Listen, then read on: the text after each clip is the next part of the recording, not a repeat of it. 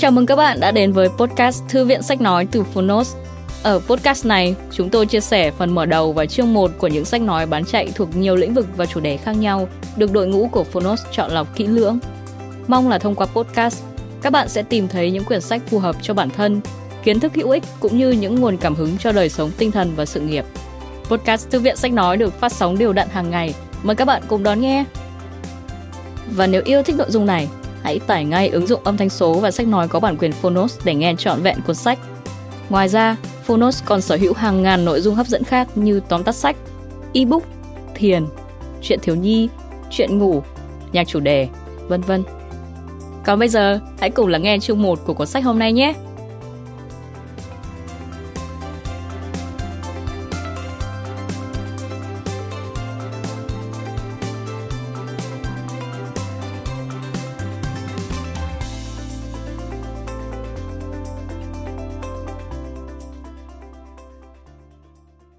Bạn đang nghe từ Phonos.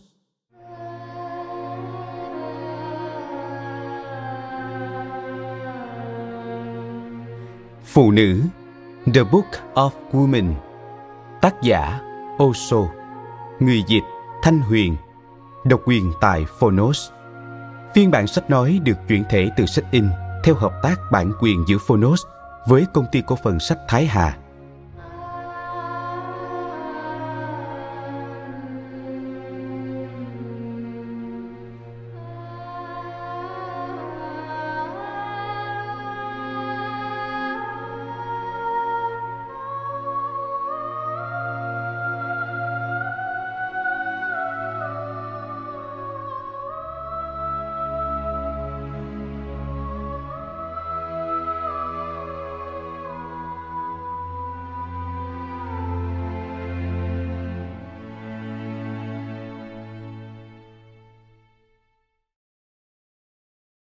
Lời mở đầu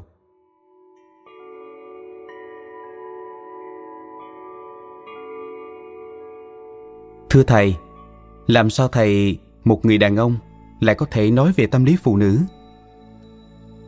Tôi không nói chuyện với tư cách một người đàn ông. Tôi nói với tâm thế một người phụ nữ. Tôi không hề nói bằng tâm trí. Tôi có dùng đến tâm trí, nhưng tôi nói chuyện bằng ý thức bằng nhận thức. Và nhận thức thì không có giới tính. Nhận thức chẳng phải đàn ông, cũng không phải phụ nữ. Cơ thể bạn có sự phân chia đó. Tâm trí bạn cũng vậy. Bởi vì tâm trí bạn là phần nội tại của cơ thể bạn, còn cơ thể bạn là vỏ ngoài của tâm trí bạn. Cơ thể và tâm trí bạn không tách rời nhau chúng là một thực thể.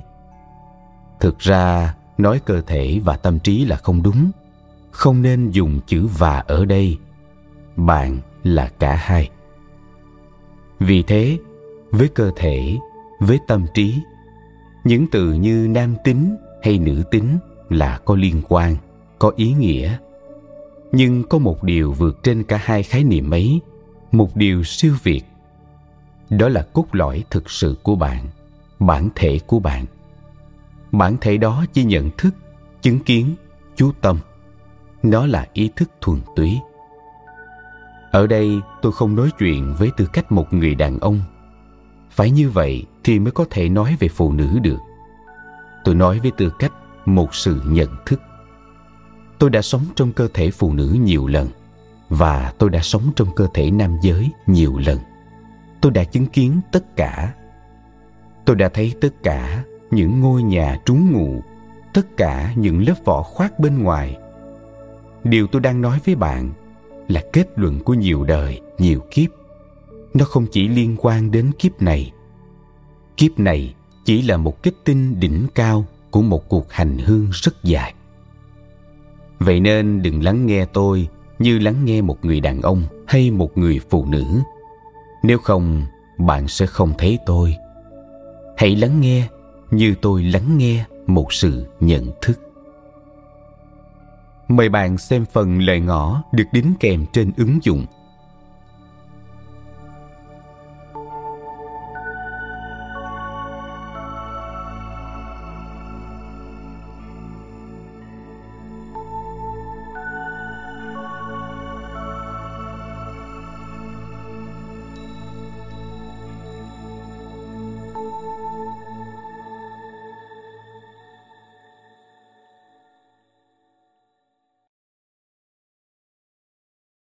nữ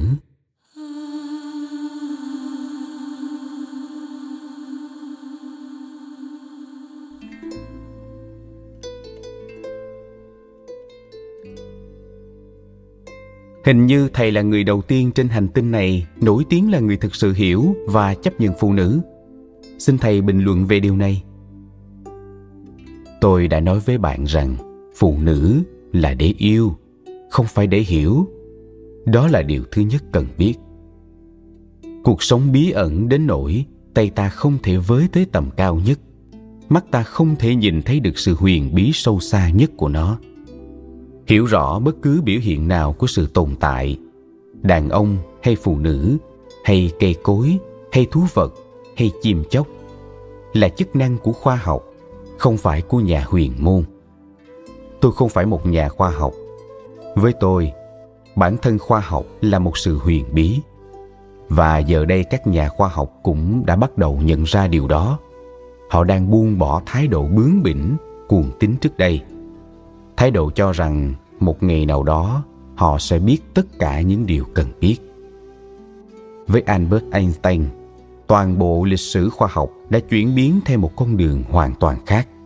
Bởi vì, càng tiến sâu hơn vào cốt lõi của vật chất, ông càng bối rối tất cả logic đều bị bỏ lại phía sau.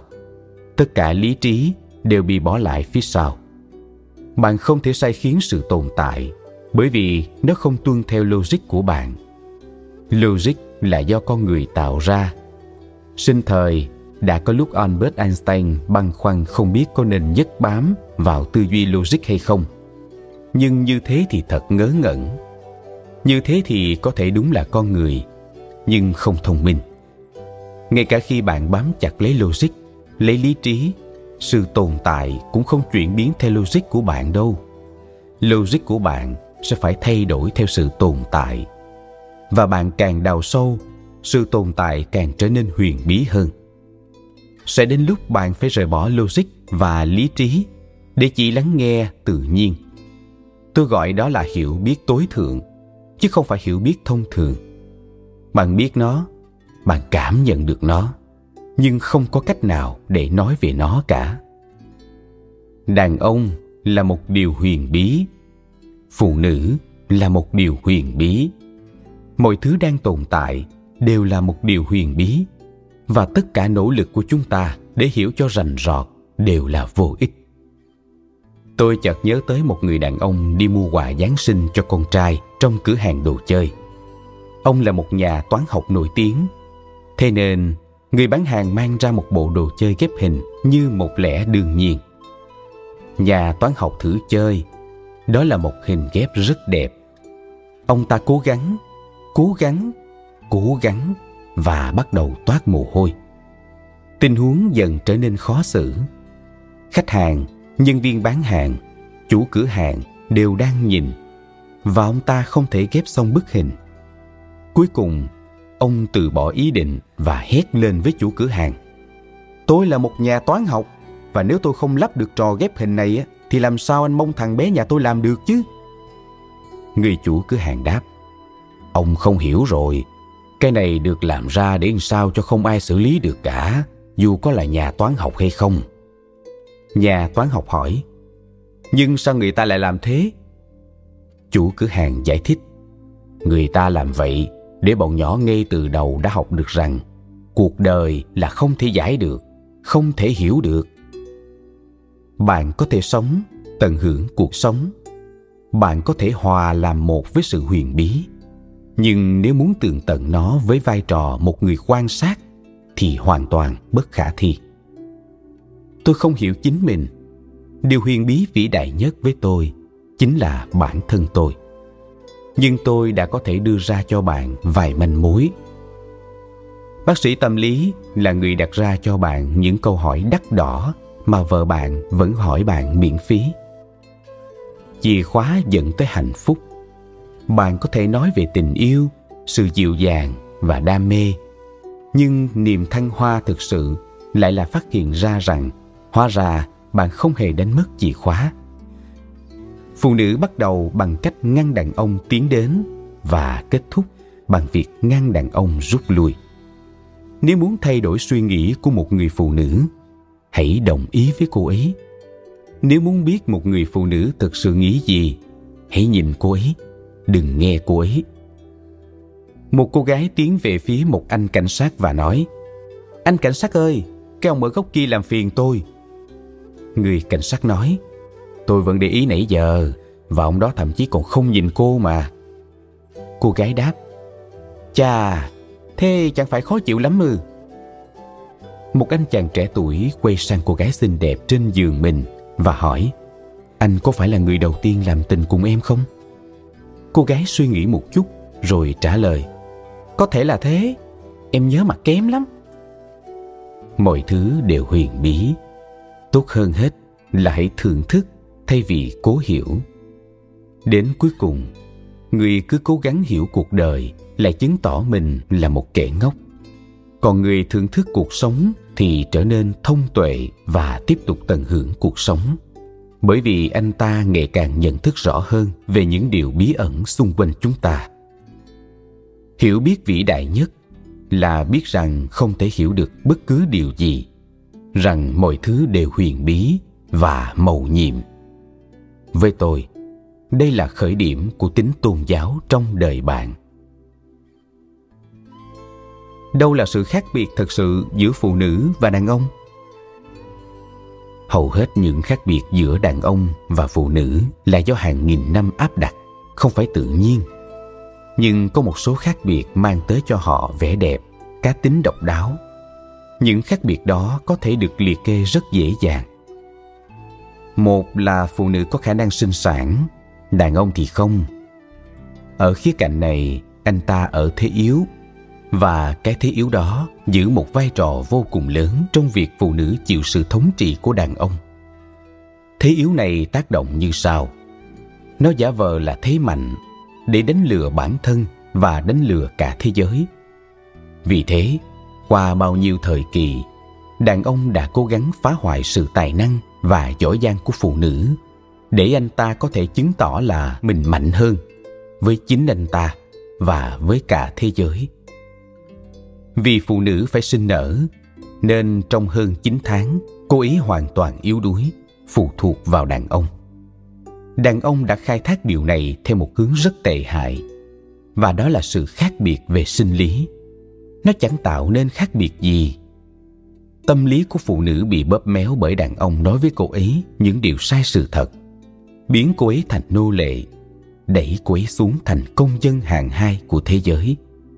Và lý do là anh ta mạnh hơn về mặt cơ bắp nhưng sức mạnh cơ bắp là một phần của thú tính. Nếu đó là yếu tố quyết định ai mạnh hơn thì con vật nào cũng mạnh hơn đàn ông. Nhưng đương nhiên là có những điểm khác biệt thật sự và chúng ta phải tìm kiếm chúng đằng sau hàng đống những khác biệt mà con người nghĩ ra. Một điểm khác mà tôi nhận thấy là phụ nữ có khả năng yêu cao hơn đàn ông. Tình yêu của đàn ông ít nhiều cũng là nhu cầu nhục thể. Tình yêu của phụ nữ thì không. Nó tuyệt vời và cao siêu hơn. Nó là một trải nghiệm tâm linh. Đó là lý do phụ nữ có thiên hướng chung thủy với một người. Còn đàn ông thì thường có xu hướng có nhiều bạn tình. Đàn ông muốn có được tất cả phụ nữ trên thế giới này và anh ta sẽ mãi không bằng lòng. Lòng tham của anh ta là không đấy phụ nữ có thể hài lòng với một tình yêu, tuyệt đối mãn nguyện, bởi vì cô ấy không nhìn vào cơ thể của đàn ông, cô ấy nhìn vào những phẩm chất bên trong của anh ta. Cô ấy không yêu người đàn ông cơ bắp vạm vỡ, mà yêu người có sức hấp dẫn một điều tuy không thể định nghĩa, nhưng lại có sức hút vô cùng lớn. Người mang một điều bí ẩn để khám phá. Cô ấy muốn người đàn ông của mình không chỉ đơn thuần là một người có giới tính nam, mà còn là một cuộc phiêu lưu, khám phá tâm thức. Về tính dục thì đàn ông rất yếu. Anh ta chỉ có thể có một lần cực khoái. Phụ nữ vượt trội hơn rất rất nhiều. Cô ấy có thể có nhiều lần cực khoái đây vẫn là một trong những vấn đề đau đầu nhất. Cực khoái ở đàn ông chỉ có tính cục bộ, giới hạn trong bộ phận sinh dục của họ. Cực khoái ở phụ nữ lại có tính toàn thể, không chỉ giới hạn ở bộ phận sinh dục. Toàn bộ cơ thể của cô ấy đều có tính dục, và cô ấy có thể có một trải nghiệm cực khoái tuyệt đẹp. Nó mạnh mẽ, sâu sắc, giàu có, hàm dưỡng hơn gấp ngàn lần so với cực khoái ở đàn ông nhưng toàn bộ cơ thể của cô ấy phải được đánh thức và bi kịch nằm ở chỗ, đàn ông lại không quan tâm tới điều đó. Anh ta không bao giờ quan tâm tới chuyện này. Anh ta chỉ sử dụng phụ nữ như một công cụ tình dục để giải tỏa những căng thẳng tình dục của anh ta. Trong vài giây, anh ta đến đích và khi anh ta xong việc thì người phụ nữ thậm chí còn chưa bắt đầu. Ngay khi một người đàn ông làm tình xong anh ta lăn quay ra ngủ. Quan hệ tình dục mang tới cho anh ta một giấc ngủ ngon, thư giãn hơn, vì toàn bộ những căng thẳng đã được giải tỏa nhờ hoạt động tình dục. Và người phụ nữ nào cũng khóc ròng khi chứng kiến cảnh này. Cô ấy thậm chí còn chưa bắt đầu, cô ấy chưa hề nhúc nhích. Cô ấy đã bị lợi dụng, và đó là điều xấu xí nhất trên đời. Bị sử dụng như một đồ vật, một thứ máy móc một thứ vô tri. Cô ấy không thể tha thứ cho người đàn ông đó vì đã lợi dụng mình. Để khiến cho phụ nữ cùng lên đỉnh với mình, đàn ông phải học màn dạo đầu, đừng vội vàng leo ngay lên giường. Anh ta phải biến cuộc yêu thành một điều gì đó đầy tính nghệ thuật. Họ có thể có một chốn riêng, một ngôi đền tình yêu với hương trầm và ánh nến anh ta nên tiến đến bên người phụ nữ trong tâm trạng tuyệt vời, vui vẻ. Như thế, anh ta có thể chia sẻ. Chuyện thường hay xảy ra là hai người cãi nhau trước khi làm tình. Điều đó đầu độc tình yêu. Tình yêu giống như một phần thưởng, một dấu hiệu cho thấy cuộc chiến đã kết thúc, ít nhất là trong đêm đó. Như thế là hối lộ, là gian dối một người đàn ông nên làm tình như một họa sĩ vẽ tranh khi anh ta cảm thấy sự thúc giục ứa ra từ trái tim. Hay như một thi sĩ làm thơ, hay một nhạc công chơi đàn. Cơ thể người phụ nữ nên được đón nhận như một cây đàn. Nó đúng là như thế. Khi người đàn ông cảm thấy hân hoan, thì tình dục không chỉ là một phương thức để giải tỏa, thư giãn và ngủ ngon nữa. Rồi có màn dạo đầu anh ta khiêu vũ với cô gái, hát với cô ấy. Cùng thứ âm nhạc tuyệt diệu khiến ngôi đền tình yêu rung lên, cùng mùi hương trầm mà họ yêu thích. Nó phải là điều gì đó thiêng liêng, bởi vì chẳng có gì thiêng liêng trong cuộc sống trần tục, trừ khi bạn khiến cho tình yêu trở nên thiêng liêng. Và đó sẽ là bước đầu tiên để mở cánh cửa tới toàn thể hiện tượng siêu ý thức. Đừng bao giờ để tình yêu là một sự ép buộc. Đừng bao giờ để tình yêu là một sự cố gắng.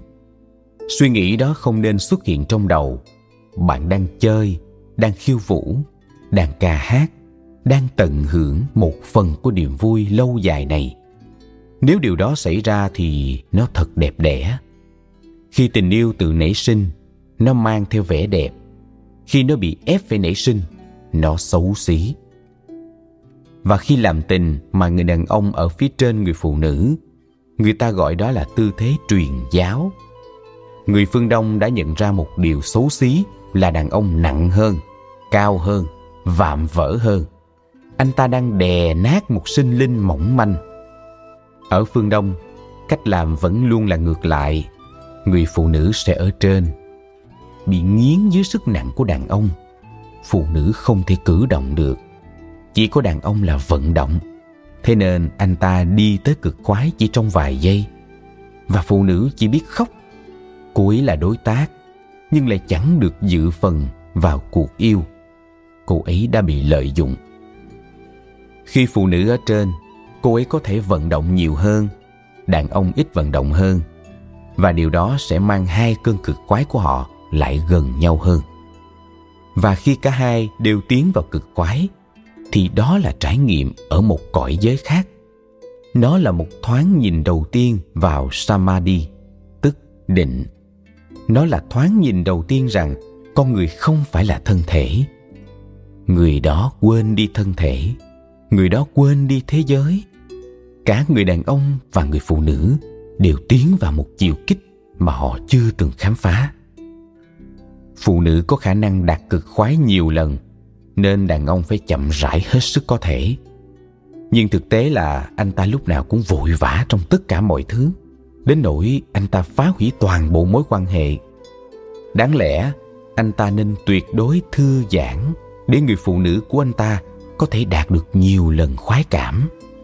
Cực khoái của anh ta nên đến vào lúc cuối, khi cực khoái của người phụ nữ đã lên tới đỉnh. Đây chỉ đơn giản là vấn đề thấu hiểu đó là những khác biệt trong bản chất. Chúng không liên quan gì tới việc bị áp đặt. Còn có những khác biệt khác nữa. Ví dụ, phụ nữ định tâm hơn đàn ông. Cô ấy cũng chân thành, tĩnh lặng, kiên nhẫn và biết chờ đợi hơn. Có lẽ chính bởi những phẩm chất này mà cô ấy có khả năng chống chịu bệnh tật tốt hơn và sống lâu hơn đàn ông. Chính bởi sự chân thành, tinh tế của mình mà phụ nữ có thể khiến cho cuộc đời của đàn ông trở nên vô cùng mãn nguyện. Cô ấy có thể khiến cho bầu không khí quanh người đàn ông trở nên êm dịu, ấm cúng. Nhưng đàn ông lo sợ, anh ta không muốn được phụ nữ bao bọc. Anh ta không muốn để cho cô ấy tạo nên sự ấm cúng, dễ chịu quanh mình. Anh ta sợ bởi vì như thế, anh ta sẽ trở nên phụ thuộc. Thế nên trong nhiều thế kỷ, anh ta đã giữ khoảng cách với phụ nữ và anh ta sợ bởi vì trong sâu thẳm, anh ta biết rằng phụ nữ hơn mình. Cô ấy có thể tạo ra sự sống. Tự nhiên đã chọn phụ nữ để tái tạo sự sống, chứ không phải đàn ông. Chức năng của đàn ông trong việc tái tạo sự sống gần như là con số không. Sự yếu thế này đã tạo nên vấn đề lớn nhất. Đàn ông bắt đầu cắt đi đôi cánh của phụ nữ bằng mọi cách anh ta dần già hạ thấp giá trị của cô. Kết tội cô, để anh ta ít nhất cũng có thể tin rằng mình ở thế thượng phong.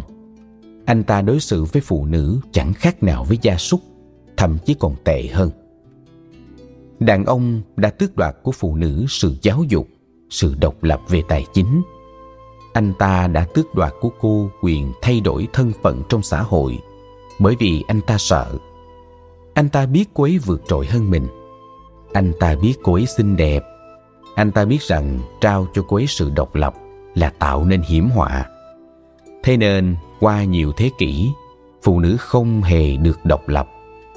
Người phụ nữ hồi giáo thậm chí còn phải che mặt để trừ người chồng.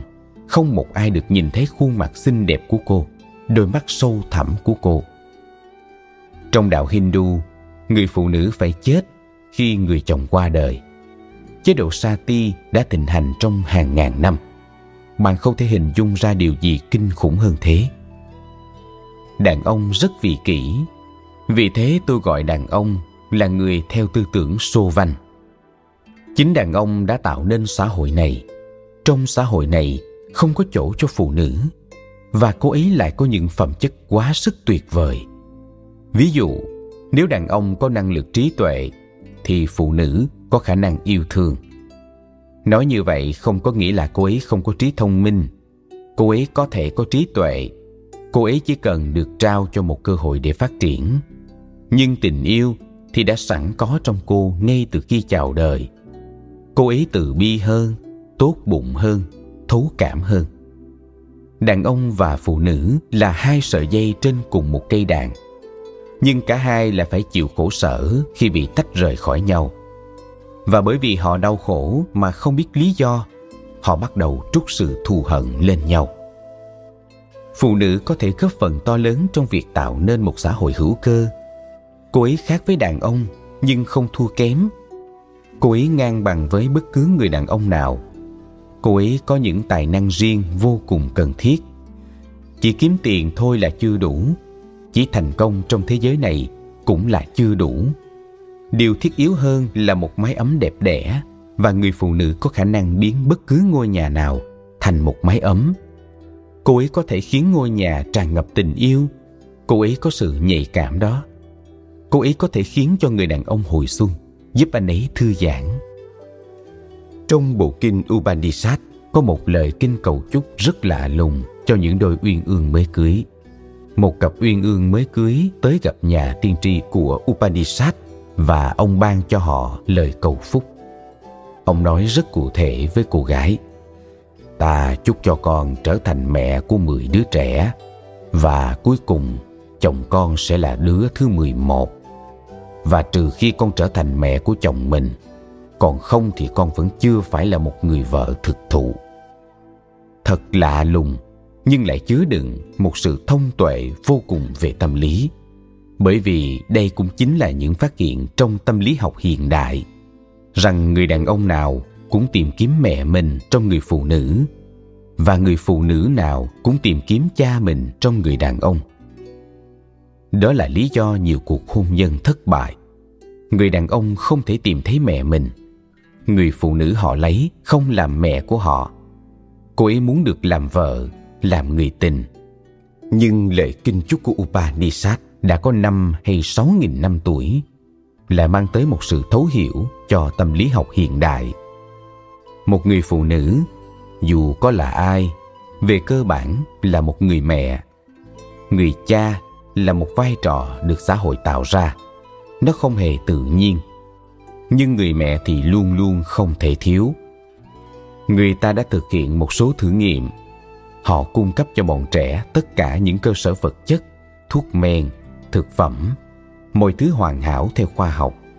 Nhưng kỳ lạ thay, bọn trẻ cứ héo mòn đi và chết trong vòng vài tháng.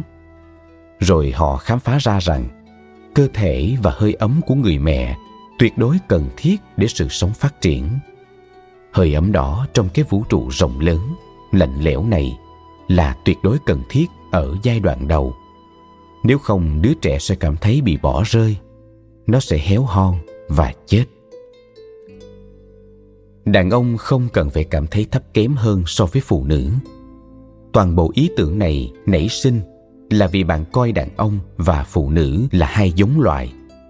Họ đều thuộc về loài người và họ có những phẩm chất bổ sung cho nhau. Họ cần có nhau và chỉ khi ở bên nhau, họ mới hoàn thiện cuộc sống nên được đón nhận với tâm thế thoải mái, khác biệt không phải là trái ngược. Họ có thể giúp đỡ lẫn nhau và bổ trợ mạnh mẽ cho nhau. Người phụ nữ yêu bạn có thể tăng cường sự sáng tạo trong bạn, có thể khích lệ bạn đạt được những đỉnh cao mà chính bạn cũng chưa bao giờ mơ tới. Và cô ấy không đòi hỏi gì hết. Cô ấy chỉ đơn giản muốn có tình yêu của bạn, đó là quyền cơ bản của cô ấy hầu hết những điều khiến cho đàn ông và phụ nữ khác nhau là do áp đặt. Những sự khác biệt phải được duy trì vì chúng khiến đàn ông và phụ nữ hấp dẫn nhau. Nhưng chúng không nên được dùng làm lý do để lên án. Tôi muốn cả hai trở thành một tổng thể hữu cơ, cùng tồn tại tuyệt đối tự do, bởi vì tình yêu không bao giờ tạo nên sự trói buộc. Nó mang tới tự do thế thì chúng ta có thể tạo ra một thế giới tốt đẹp hơn.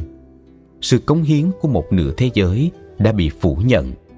Và cái nửa đó chính là phụ nữ.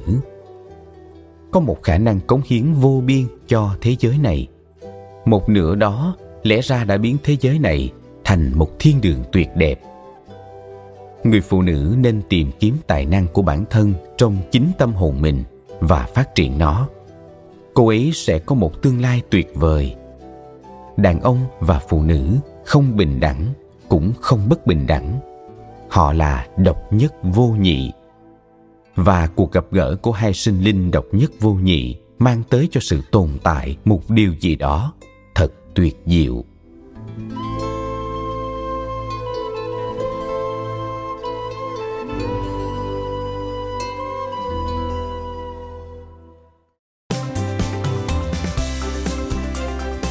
Cảm ơn các bạn vì đã lắng nghe podcast Thư viện Sách Nói. Podcast này được sản xuất bởi Phonos, ứng dụng âm thanh số và sách nói có bản quyền dành cho người Việt. Hẹn gặp lại các bạn ở những tập tiếp theo.